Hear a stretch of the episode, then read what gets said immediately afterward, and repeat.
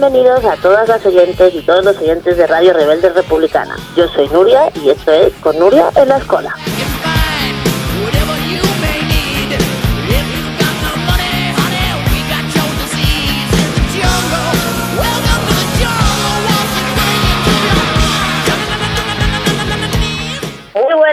Tardes, noches, madrugadas a todos los oyentes y oyentes de Radio Rebelde Republicana. ¿Qué tal? ¿Cómo sienta el nuevo año? Nosotros muy bien, hemos recargado pilas, aquí estamos.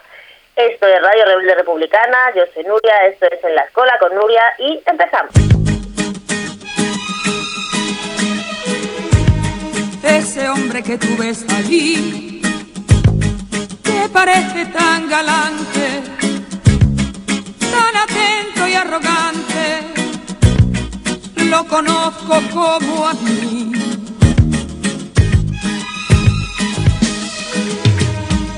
Ese hombre que tú ves allí, que aparenta ser divino, tan afable y efusivo, solo sabe hacer sufrir. Es un gran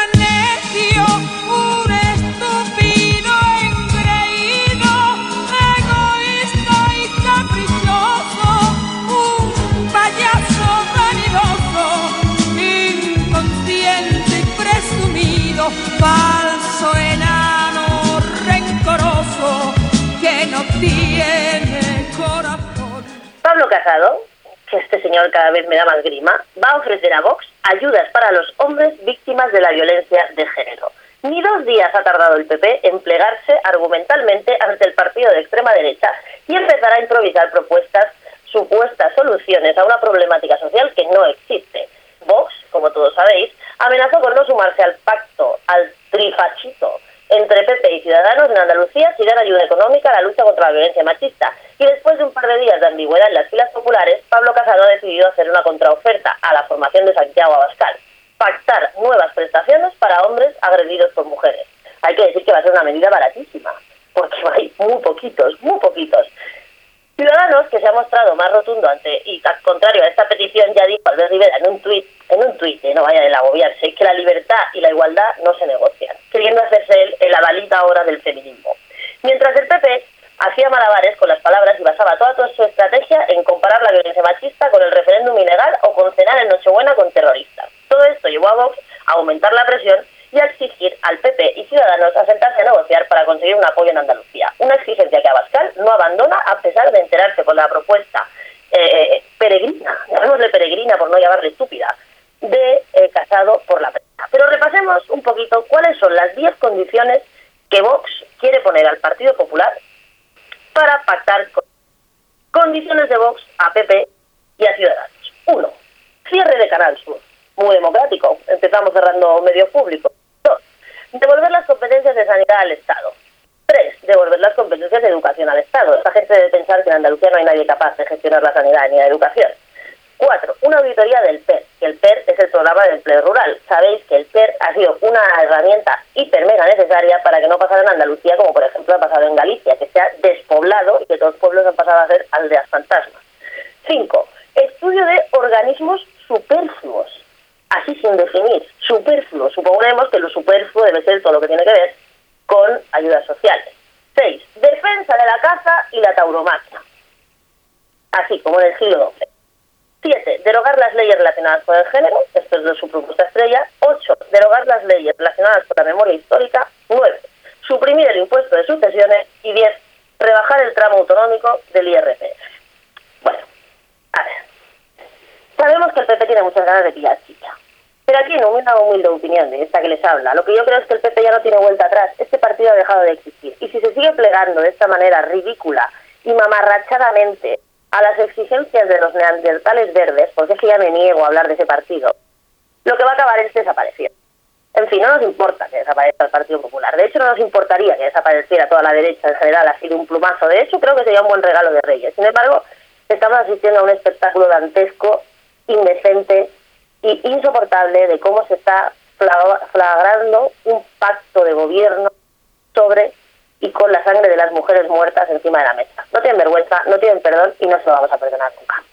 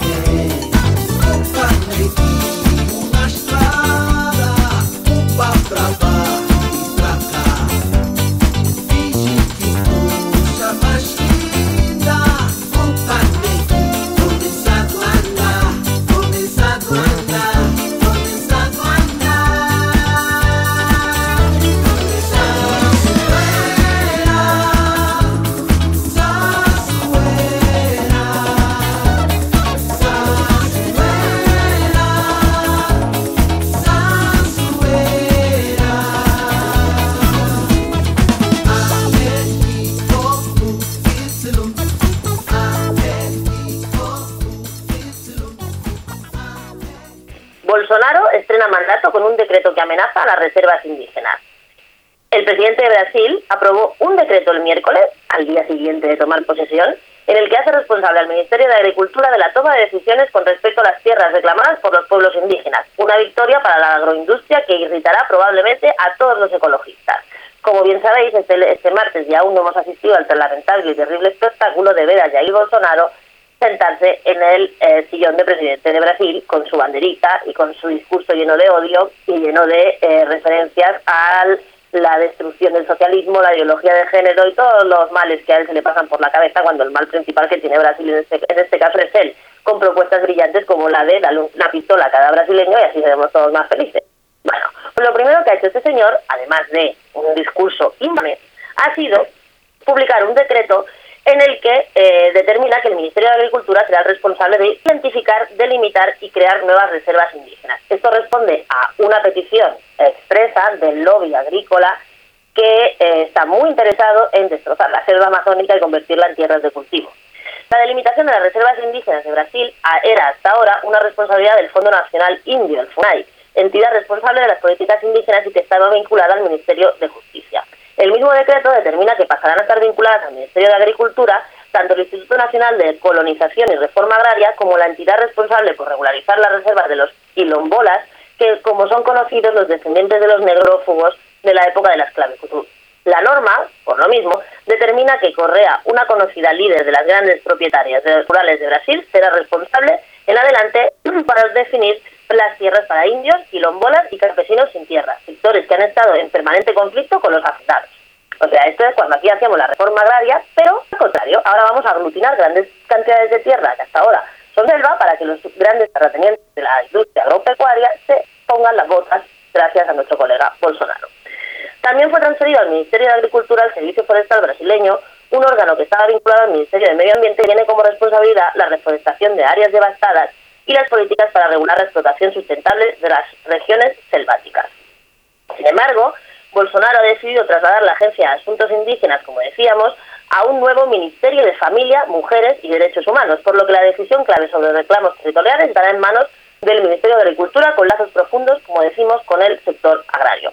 Aquí quiero hacer un insisto, porque el ministerio en el que hablamos de familia, mujeres y derechos humanos nos ha dejado hoy la primera perlita de su titular, una señora que se está estrenado en el cargo con la maravillosa frase de los niños van de azul y las niñas van de rosa. Y así se ha quedado tan ancha la señora, ministra. Los ambientalistas, por su parte, aseguran que los pueblos nativos son los últimos custodios de la Amazonia, la mayor selva mundial, que es vital para la estabilidad climática. Brasil cuenta actualmente con 462 reservas indígenas que se extienden por un área equivalente al 12,2% de su territorio nacional, en su mayoría en la Amazonía destinada a las cerca de 900.000 indios del país. Entonces, tenemos que, que Bolsonaro lo primero que ha hecho, además de su discurso infame, como digo antes, es atacar directamente a los pobladores originales del Brasil, a los indígenas y a su ecosistema. Yo siempre digo que hay cosas que no deberían ser de nadie. La semana pasada hablábamos de las ballenas y decíamos que no pues, los japoneses no las podían cazar porque no eran ballenas japonesas. Las ballenas, los animales, el ecosistema, la selva, los ríos, el agua, el mar, todo el medio ambiente no debería ser de nadie, debería ser de todos para que tíos locos como eso puedan hacer con ellos un destrozo. Por otra parte, seguimos en aquel lado del charco porque alguna buena noticia tiene que haber. Y esta semana hemos sabido que tenemos una nueva dirigente altamente conocida por todos que será la que tenga la responsabilidad de eh, poder plantarle cara a Trump. En este caso, Nancy Pelosi. Nancy Pelosi es hasta es hoy la dirigente, la, la dirigente del Partido Demócrata dentro de la Cámara eh, de representantes. Durante dos años fue la mujer más poderosa de Washington y quiere volver a hacerlo. Para lo que es una paradoja andante esta mujer, porque parece que nadie la quiere, pero aunque nadie la quiera, hoy es nuestro cisne blanco en Estados Unidos. Por ejemplo, para los republicanos encarna el epítome del liberalismo del champán californiano, pero nació en Baltimore, es católica practicante y su primer trabajo, nada desdeñable, fue de ama de casa y madre de cinco hijos. Un gran trabajo que yo personalmente, por ejemplo, no sería capaz de hacer. Para los jóvenes activistas que buscan revigorizar su propio partido, hacía los que ella apenas disimulaba su, dente, desdén, Pelosi representa lo mismo que le decían a Hillary Clinton, el establishment. Pero lleva tres décadas desafiando la élite patriarcal de la política americana, encarna el pasado, pero puede que también el futuro del país esté en sus manos. Pelosi no gusta a los estadounidenses, solo un 29% de sus compatriotas tiene una buena opinión de ella, pero pocos discuten que haga bien su trabajo y a diferencia de otros políticos impopulares, sus 31 años al servicio público están limpios de todo escándalo. Su mala imagen puede resultar tóxica para su partido, pero los millones invertidos en la campaña por los republicanos en anuncios específicos para machacarla no lograron hacerle ni un rasguño.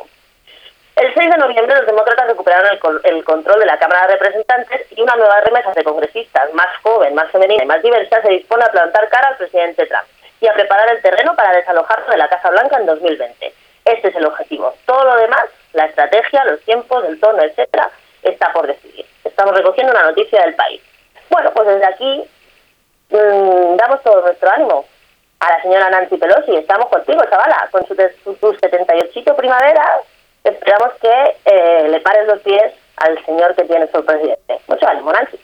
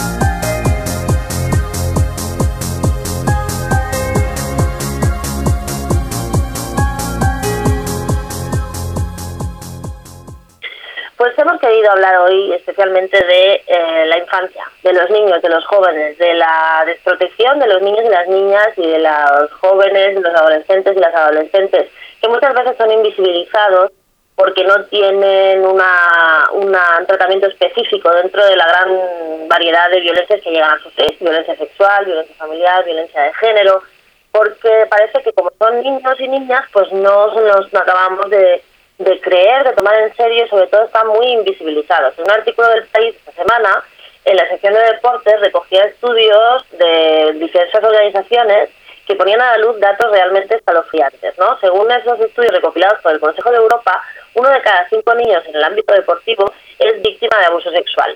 Las estadísticas presentadas por diversas entidades como UNICEF, la, OIT o la, o la OMS y la ONG Save the Children revelan además que los menores sufren al menos el 50% de estos delitos sobre unas cifras subestimadas, puesto que apenas se denuncia un 15% de los casos y que de ese 15%, de ese 15% apenas el 70% nunca llega a juicio. A pesar de la dureza de los datos, la falta de políticas de prevención, de detección y de denuncia eficaces siguen siendo el principal obstáculo para atajar la violencia sexual contra la infancia y la adolescencia en todos los ámbitos, incluido deportivo. Nosotros hemos querido irnos hoy hasta Andalucía, que está de moda, para hablar con una entidad que lleva más de 10 años trabajando con la infancia, con la adolescencia y con los jóvenes, para ver qué políticas se están llevando a cabo y cómo se trabaja con este colectivo que a veces ya, les digo que los tenemos muy invisibilizados y los niños y las niñas son el futuro de nuestro país y de toda nuestra sociedad. Así que nos hemos ido a Andalucía para hablar con Francisco Lupiáñez, que es el director de Inserta Andalucía, y que nos va a contar un poco cuáles son las políticas y cuáles son los programas que se han inventado ellos, porque son una organización bastante pionera en lo que es eh, llevar a cabo nuevos proyectos para sacar a los niños en situación de exclusión social e insertarlos y que tengan un futuro digno y, brillante, como todos los niños se merecen. Francisco Lupiáñez, muy buenas, ¿qué tal? Muchas gracias por estar aquí en Radio Rebelde Republicana en la Escuela con Nuria. Eh, cuéntanos un poco qué es Inserta Andalucía y qué es lo que hacéis. Hola, muy buenas Nuria. En primer lugar, agradecerte a ti, a la Escuela con Nuria y a Radio Rebelde Republicana la oportunidad de explicar a qué nos dedicamos desde Inserta Andalucía y cuál es la visión que tenemos sobre la infancia y juventud en Andalucía. Inserta Andalucía es una entidad eh, que viene trabajando con niños y niñas que se encuentran en dificultades e intentamos que todos los niños y niñas de Andalucía crezcan en igualdad de oportunidades, que no tengan ninguna limitación en su crecimiento y que puedan alcanzar sus objetivos sin limitaciones de tipo económico o social. ¿Cuáles son los programas de Inserta Andalucía de protección a la infancia específicamente? Los programas de protección a la infancia de Inserta Andalucía los podemos dividir en dos grandes bloques. En un primer lugar encontramos los programas propiamente de protección a la infancia. Estos a su vez se subdividen en dos. Los, los programas de minoría de edad, que son programas en donde se trabaja con población que está tutelada por la Junta de Andalucía, y lo que hacemos es prepararlos para la emancipación. Y por otro lado, trabajamos también con personas que ya han cumplido esa mayoría de edad y que han estado tuteladas por la administración. Y lo que hacemos es seguir apoyándolos, en este caso hasta los 25 años. El otro gran bloque con el programa que trabajamos son los programas de prevención. Y en este caso lo que hacemos es apoyar a jóvenes y a familias que tienen dificultades. Aquí el abanico de programas es bastante más grande. Eh, encontramos en un primer lugar un programa de competencia familiar que está pilotado por la Universidad de las Islas Baleares, eh, lo desarrollamos nosotros en Andalucía, y en donde trabajamos con todos los miembros de la unidad familiar para mejorar las relaciones que existen entre ellos. En otro segundo lugar, encontramos eh, un programa de inserción sociolaboral en donde trabajamos con personas que están en riesgo de diferentes municipios y lo que intentamos es alcanzar la inserción sociolaboral de estas personas, ayudándolas a encontrar empleo. Y en un tercer lugar encontramos los programas de voluntariado, en donde buscamos a eh, diferentes eh, personas que estén interesadas en eh, colaborar con nosotros, ofreciéndose como referentes de estas personas que están en riesgo de exclusión, tanto de los programas de personas que están tuteladas como de personas del ámbito comunitario. ¿Y cuál es el perfil de menores que atiende Inserta Andalucía? ¿Qué es lo, ¿Cuáles son las, características de los chicos y las chicas a los que vosotros ayudáis? El perfil de los usuarios de Inserta Andalucía es variado. Encontramos, eh, por un lado, personas que pertenecen a minorías étnicas, por otro lado, encontramos también a inmigrantes, y eh, en cada vez más frecuente hay que reseñar que también encontramos a víctimas de violencia de género. Eh, chicas muy jóvenes que han tenido relaciones de dependencia con chicos y que han sufrido violencia de género. Esos principalmente los diferentes perfiles de usuarios que nos encontramos en la atención diaria que llevamos a cabo. Muy bien, Francisco, háblanos ahora un poco de un programa que tenéis que es nuevo, novedoso, que es el programa referente. Cuéntanos de qué va. El programa referente es un programa de voluntariado. Con este programa lo que pretendemos es que personas ajenas al ámbito de la intervención social colaboren con nosotros y sean referentes en la incorporación sociolaboral de los diferentes usuarios que tenemos. Principalmente se desarrolla en el ámbito de protección de menores. Y lo que lo utilizamos es para el proceso de emancipación. De esta forma, una persona que ya se ha emancipado, intentamos que sea referente de una persona que está en proceso de emancipación. Desde vuestro punto de vista, que trabajáis todos los días con las chicas y los chicos y los niños y las niñas, ¿qué se debería mejorar en la protección de la infancia y la juventud para lograr realmente el objetivo de, proteger a estos críos y a, estas, estos chicos y a estas chicas y cuál es la clave del éxito para lograr el objetivo. Es una reivindicación de las diferentes entidades que trabajamos en el ámbito de protección a la infancia y concretamente en, la, en el proceso de emancipación que las administraciones públicas, las diferentes administraciones públicas, ya que esto es una competencia de las comunidades autónomas, garanticen en todo caso la asistencia y la protección, por decirlo de alguna forma, es decir, programas suficientes y recursos suficientes para todos aquellos y aquellas menores que han estado bajo su tutela como mínimo hasta los 25 años, ya que consideramos que es totalmente irreal pensar que a los 18 años un joven está preparado para desenvolverse por sí mismo, sobre todo si tenemos en cuenta que en la población general la emancipación se viene produciendo a los 30 o 35 años. Eso en un primer lugar. Y después nos encontramos con problemas muy específicos, por ejemplo, en el caso de vivienda. En el caso de vivienda, también hay una reivindicación de las diferentes entidades que trabajamos en emancipación de jóvenes que haya una reserva de vivienda protegida para estos jóvenes que han permanecido bajo la tutela, dado que la administración, al fin y al cabo, ha sido lo más parecido a un padre o una madre eh, durante, los años, durante sus años de vida.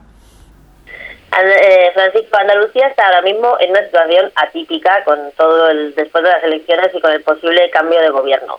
¿Cómo creéis que afectará la situación política actual y el posible futuro gobierno eh, que se está perfilando en Andalucía con el apoyo de la ultraderecha a vuestra, a, la, a vuestra labor en favor de la infancia y de la juventud.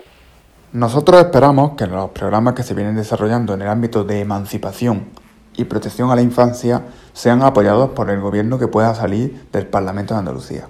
Y no solamente que sean apoyados los que existen actualmente, sino que exista esa ampliación de programa, ese horizonte a los 25 años ese refuerzo de programa hasta los 25 años de edad y que se garantice la vivienda de todos los chicos y chicas que han estado protegidos por la Administración.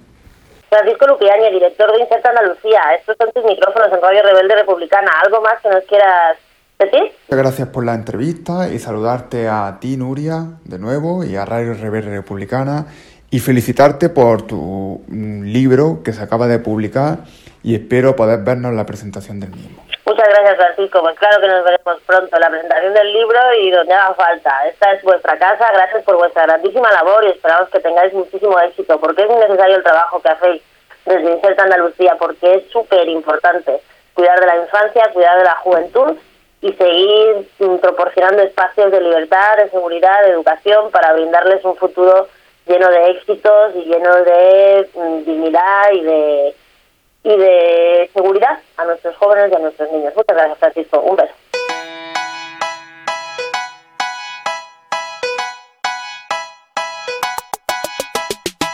Look inside, look inside your tiny mind, then look a bit harder. Cause we're so uninspired, so sick and tired of all the hatred you harbor. It's not okay to be gay, well, I think you're just evil. You're just some racist who can't tie my laces. Your point of view is medieval.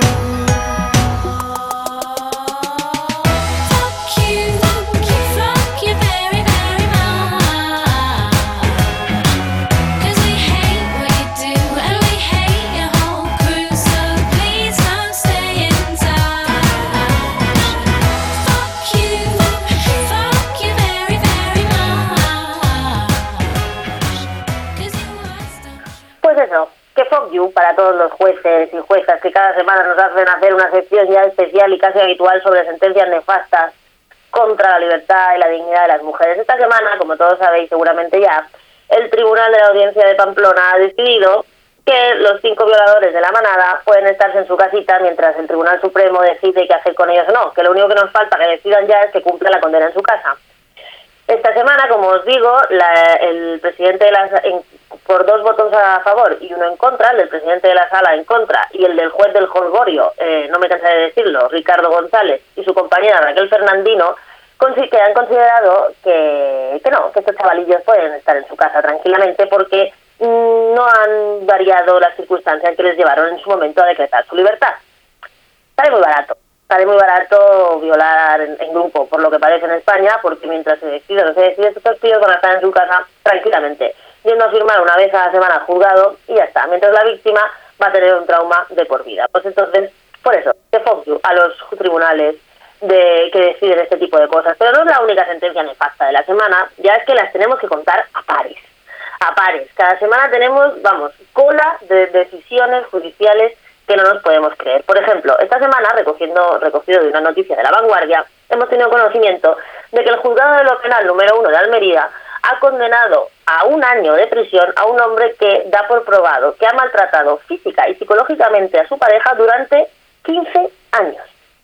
15 años de maltrato probado dan como resultado para esta para este juzgado de lo penal un añito de condena y una orden de alejamiento de 200 metros, cosas que el juez ha recogido que están probadas en esta sentencia. Señala el juez que durante estos 15 años el señor condenado ha ejercido sistemáticamente violencia física y psíquica contra su mujer, teniendo una actitud controladora, de forma que continuamente le revisaba el móvil y le registraba la ropa. Indica la misma sentencia que llegó a colocar un localizador en el coche e intervenir el móvil, registrando la lista de teléfonos e intentaba descubrir quién o quién la había llamado. Añade también el juez que ha tenido una actitud de menosprecio, expresando continuamente frases como guarra, puta, no vales para nada, no sirves para el hogar y otras maravillas intimidatorias como yo no te mataré, pero ya encontraré quien lo haga. 15 años aguantando este tipo de índices le han valido al señor una condena de un año que, por supuesto, como no tiene antecedentes penales, pues no va a cumplir. Em, ¿Qué hay que hacer con estos jueces? No hay ni una sanción, ni una sanción en 2018 ha habido en los órganos del Consejo General del Poder Judicial por actitudes machistas. Nosotros podemos hacer las leyes que queramos. En realidad casi ya no importa siquiera que se derogaran las leyes, como dicen los neandertales verdes, porque es que los jueces no las están aplicando. Y no se trata de un cursito de 10 horas de sensibilización, se trata de justicia.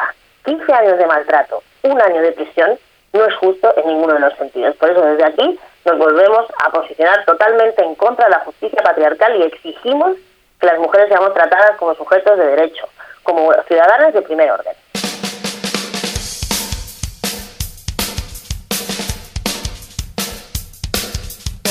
Juntos de la mano caminando hacia el Señor, por senderos de esperanza vamos a la salvación.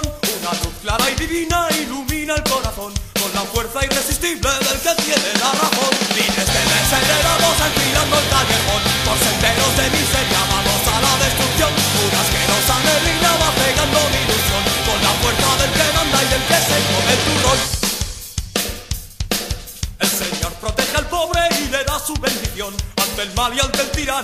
derrama su comprensión. Nuestros reinos de otro mundo aguantaremos el tirón. Con nuestro arrepentimiento, caridad y resignación. Bendeciste nuestra ruina, bendeciste la opresión. Bendeciste tu dinero, bendeciste al más cabrón. Solo espero algún día veros en el paredón. No pagar por mi existencia, no pedir nunca perdón. El Vaticano ocultó la pederastia de el señor Maciel, el padre Maciel, fundador de los Legionarios de Cristo, durante 63 años.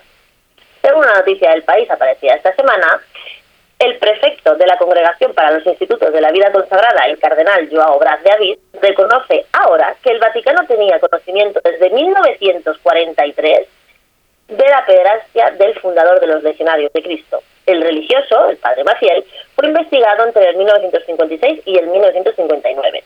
Dice Joao Brás que quien lo tapó era una mafia. Ellos no eran la iglesia. Se lo dijo al ser entrevistado por la revista católica Nueva Vida.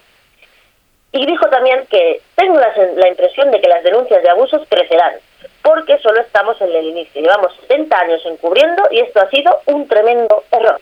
Y se queda así de tranquilo el cura. Seguimos. Legionarios de Cristo, con una nueva estructura, renacen después de 12 años de expiación y 10 desde la muerte de su fundador, el sacerdote Marcial, Marcial Maciel, amigo de varios papas y el mayor depredador sexual en la historia reciente de la Iglesia. Presentado durante años por Juan Pablo II, su mayor valedor, como apóstol de la juventud y mimado por los incontables obispos y cardenales, muchos de ellos españoles, al fin, Benedicto XVI, el Papa Ratzinger, le, le combinó en 2006, meses después de la muerte de Juan Carlos II, a eh, Juan Pablo II, perdón, a retirarse a México el resto de su vida de donde él era. O sea, el castigo que le pusieron fue vete a tu casa donde nadie te vea. Murió, eso sí, sin pedir perdón dos años más tarde, cuando una comisión de investigación ya había desvelado sin ningún género de dudas sus actividades delictivas y una vida de crápula tolerada dentro del Vaticano. Las denuncias de sus insoportables víctimas, a las que se unieron más tarde las de las mujeres con las que el sacerdote Maciel había tenido hijos, arreciaron hasta hacerse insoportables para el Vaticano. Nadie tomó medidas. No se procesa a un amigo del Papa, eh, argumentaban las cúpulas de la Iglesia. Maciel también era amigo de Ratzinger, además de confesor del Papa polaco en muchas ocasiones, de Juan Pablo II. Esperaban a que Dios les, les, sacara del atolladero con la muerte de Juan Pablo II o la del propio Maciel. Dijo en 1999 una de sus víctimas y denunciantes, Alejandro Espinosa, que tuvo la desgracia de ser presa del Papa predilecta del, durante en un frío caserón de Ontaneda, en Cantabria. Marcial Marciel, degollado, así era su apellido, pero así tenía que haber terminado, iba para santo, ni más ni menos, hasta que varios de los seminaristas de los que abusó se unieron para clamar desesperadamente ante el Vaticano.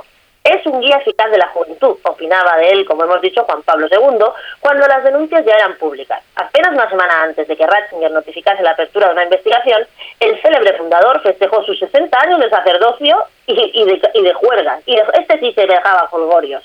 En un acto al que asistieron el Papa y su secretario de Estado, Ángelo Sadano. Maciel llegó a España a finales de los 40 del siglo pasado para extender su fundación y su crapulería, protegiendo por el, protegido por entonces por el ministro de Asuntos Exteriores del dictador Francisco Franco, el democristiano Alberto Martín Artajo. Venía avalado por el Papa Pío XII, ese que también era colega de los nazis por lo que recibió en 1941 nada más fundar con apenas 21 años los Legionarios de Cristo y el Regnum Christi inicialmente con el nombre de Misioneros del Sagrado Corazón y de los Doce. Ricardo Blasquez, cardenal obispo de Valladolid y presidente de la Conferencia Episcopal Española, fue uno de los cinco inspectores encargados en 2010 por Benedicto XVI de depurar la organización en la que hicieron carrera otros federastas junto al fundador.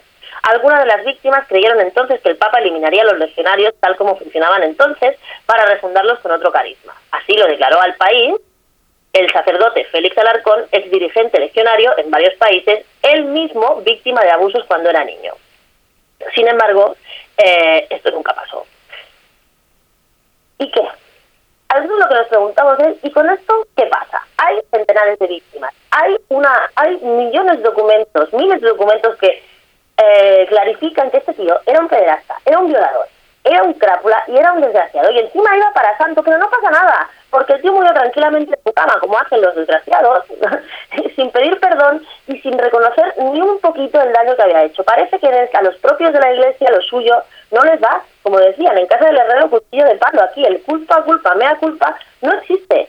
Es una vergüenza que todavía exista esta, esta gente y es una vergüenza que la iglesia, en lugar de mandarlo a su casa a esconder de nuevo, ponga a él y a todos los curas pederastas que hay, que hay un montón, son una plaga que está pudriendo la iglesia por dentro y para que a quien le importe la iglesia supongo que también le importará que pasen estas cosas, que no, no, no se librarán de ellas hasta que no sean puestos a disposición de las autoridades judiciales y que los manden a la cárcel, que es donde deben estar.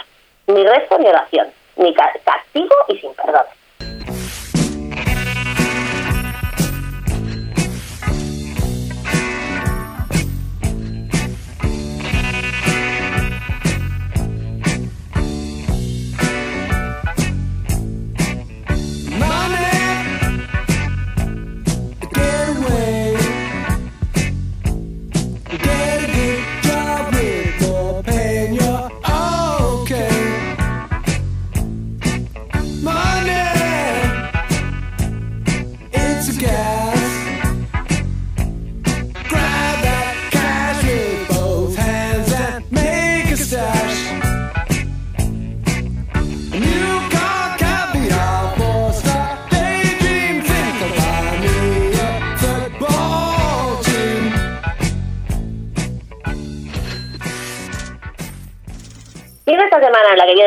Nosotros vamos a hablar de nuestros reyes, que no son magos, pero no veas que bien se lo montan. La agenda del rey Juan Carlos. Toros, misas y fútbol e inauguraciones a, atención, 8.093 euros por acto oficial. Recogemos una, una noticia de público de esta semana en la que nos dicen que el monarca emérito ha recibido 194.232 euretes por participar en 24 actos durante el 2018. Para que os hagáis una comparativa, Felipe, el no emérito, el titular del tema, tuvo 187 actos oficiales y cobró 242.769 euros, que al dividido, os voy a decir que Felipe cobró por acto 1.298,22, que comparado con los 8.093 que cobra el padre, la verdad es que podríamos decir que el pobre Felipe lo está, me lo están explotando.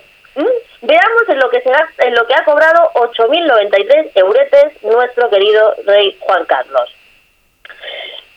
Entre los, los meses que más ha cobrado, según este artículo del periódico, fueron los meses de diciembre y los meses de mayo.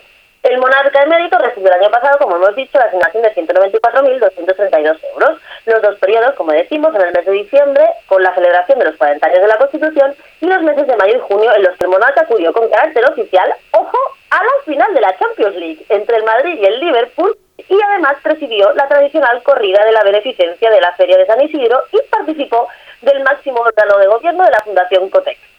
Anda, cada vez, corrida de toro, 8.000 euritos. Final de la Champions, 8.000 euritos. Debe ser el jubilado más productivo de todo el país. Entre los 24 actos del rey Juan Carlos también destaca la asistencia con carácter oficial a dos misas. Por una parte, la misa conmemorativa del 25 aniversario del fallecimiento de su Alteza Real, del Conde de Barcelona, o sea, por ir a la misa de su padre, 8.000 euritos. Y por otra parte, la misa del domingo de Pascua en la Catedral de Mallorca, que se dio a conocer por el incidente de la reina Leticia con los de Grecia y Dinamarca. O sea, esa, aquella misa en la que Leticia se puso en y fue la de todos los selfies, vamos. Pues eso, el rey Felipe, eh, por su parte, cobra 1.312 euros por acto en bruto.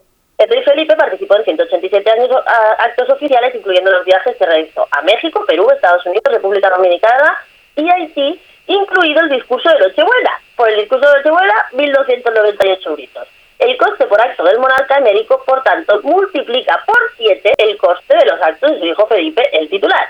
Cabe destacar que los dos monarcas no son los únicos con asignación presupuestaria a su nombre. La reina Leticia recibe un total de 133.530 euros anuales, mientras que doña Sofía tiene 109.260. Como Leticia se entere que Sofía cobra, la echa de la casa. La web de la Casa Real también recoge que la asignación presupuestaria de 2018 para los gastos era de, nada más, 7.867.150 euretes, de los 678.818 se dedican a los salarios de los miembros de la familia. Esta cantidad supone un incremento del 1,5% respecto a la asignación de los presupuestos del 2017. Pues nada, yo también querría ser emérita. Voy a ver dónde me tengo que apuntar para que me para que me paguen 8.900 euros, 8.098 euros por la final de la Champions. Pero chollo. A ver si los Reyes Magos se nos llevan a los Reyes de Mérito y nos quitamos un carguito de encima. ¡Apa!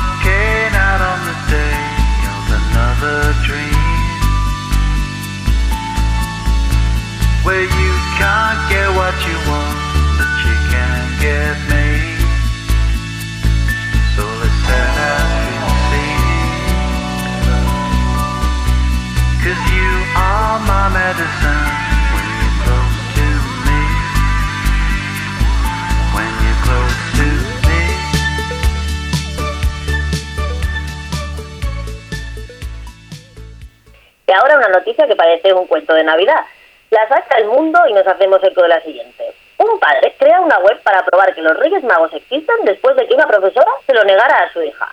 Todo comenzó el año pasado cuando la hija de ese señor, de 10 añitos, le comentó que una profesora le dijo que eran los padres los que hacían ese milagro posible. Gabriel Cruz, que así se llama el padre, le negó tal extremo. Pero su hija insistió, insistió y le pidió que consultara a San Google para cerciorarse de las palabras de su progenitor. Ahí es cuando me llevé un chasco. Al poco de escribir en el buscador Los Reyes Magos existen, las primeras entradas que aparecen se refieren a cómo decirle a los niños que los Reyes Magos no existen y titulares de este estilo, ha explicado Gabriel Cruz. Inmediatamente cerré el ordenador sin que mi hija tuviese tiempo de ver nada. Le dije que se acababa de romper la computadora. Esa misma noche, a contrarreloj y a escondidas, me puse a diseñar sin tener ni idea de cómo se hacía una web, señala al padre. Al día siguiente le mostró a la pequeña la página que ya más convencida volvió a recuperar la ilusión por ese momento tan especial.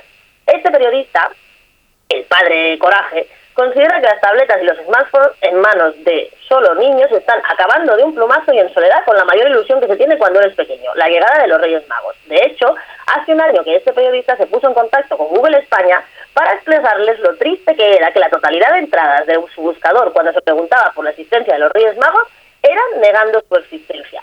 Por eso empezó la recopilación de pruebas de la existencia de los Reyes Magos para demostrar que precisamente la noticia falsa es dudar de ellos. De este modo, www.losreyesmagosexisten.com trata de contrarrestar la información en contra de su existencia. De hecho, en su web incluye reportajes de cómo se realiza la distribución de los regalos, información sobre su historia y noticias documentadas con entrevistas a sus majestades de Oriente y a la Policía Nacional sobre cómo protege la seguridad para que ese día no haya incidencias durante el reparto de juguetes. También, en honor a la verdad, se desmontan varios mitos, por ejemplo, el del reparto de camellos. Por lo que he podido averiguar, dice el periodista, estos animales se usan solo en los desfiles de gala o en las entregas especiales. La distribución nocturna, la de verdad, la realizan una infinidad de pajes que con la tecnología logística que ya quisieran las multinacionales de venta por Internet. También descubrimos, dice el periodista, cómo sus majestades saben hoy en día cómo se han portado los niños gracias al Big Data, afirma el creador de la web. Además, tiene datos históricos. Eh, poco conocidos que todo el mundo puede comprobar fácilmente que respaldan la tradición de sus majestades los Reyes Magos de Oriente. La más destacada es el mapa de Juan de la Cosa, del año 1500, el primero del mundo en el que se representa el continente americano. Este mapa se conserva en el Museo Naval de Madrid, donde en su parte oriental se puede distinguir la figura de los tres Reyes Magos. Así, poco a poco, va sumando pruebas y explicaciones de que les vendrá muy bien a muchos padres para justificar la existencia real de los Reyes Magos de Oriente. Por eso les dejamos aquí, les repetimos la página web www.losreyesmagosexisten.com para todos aquellos padres que se encuentren en apuros con preguntas un poquito insistentes de los más pequeñillos de la casa para que sepan que los Reyes Magos, por supuesto, existen. Y si no, ¿cómo no van a existir? Díganme, como hemos dicho antes, si no es magia cobrar 8.000 euros por ir a la final de la Champions. Claro que existen, niños y niñas. Ustedes dejan vuestros zapatitos en la ventana y ya verás cómo se llenan de cosas buenas. ¡Hala! A acostarse pronto mañana.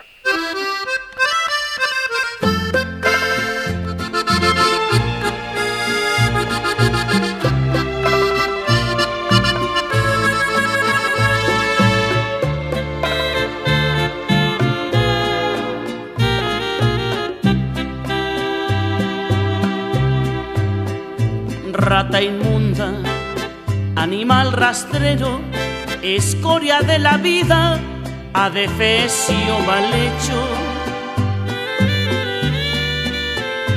infrahumano, espectro del infierno, maldita sabandija, cuánto daño me has hecho. Alimaña, culebra ponzoñosa, desecho de la vida, te odio y te desprecio.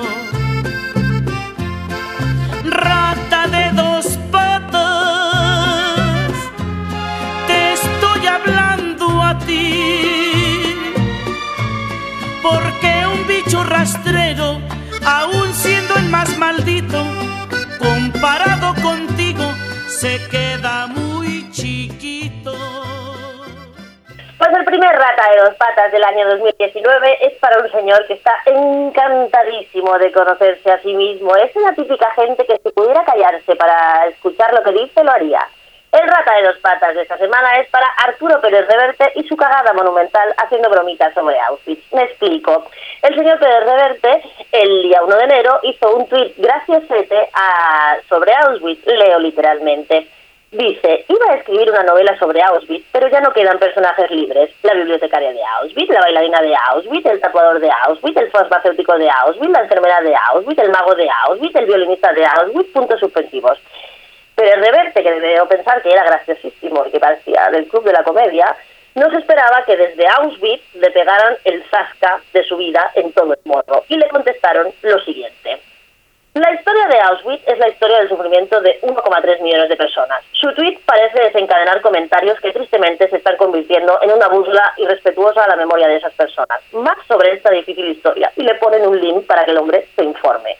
Pues por esta maravillosa demostración de soberbia, una vez más de Pérez Reverte, nosotros desde aquí le regalamos para que engorde su ego un premio más. El mejor que haya tenido este año, por lo menos. El rata de los patas de esta semana. Para ti, Arturito. Maldita cucaracha que infectas donde picas, que hieres y que matas. Alimaña, culebra ponzoñosa desecho de la vida, te odio y te desprecio. Rata de dos patas, te estoy hablando a ti, porque un bicho rastrero, aún siendo el más maldito, comparado contigo, se queda muy chiquito.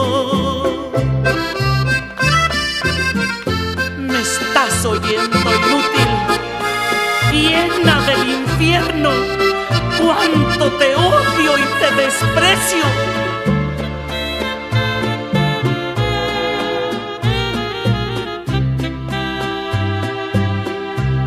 Maldita sanguijuela.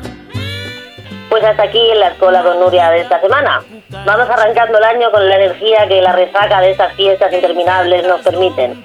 De todas maneras, esperamos, como siempre, durante toda la semana en el Twitter de Radio Rebelde Republicana, en Facebook, en Telegram, en el Twitter de Nuri Iglesias, en Facebook de La Escola y a partir en, la lista de Spotify de nuestra música que va creciendo en seguidores semana tras semana, al igual que nuestros oyentes.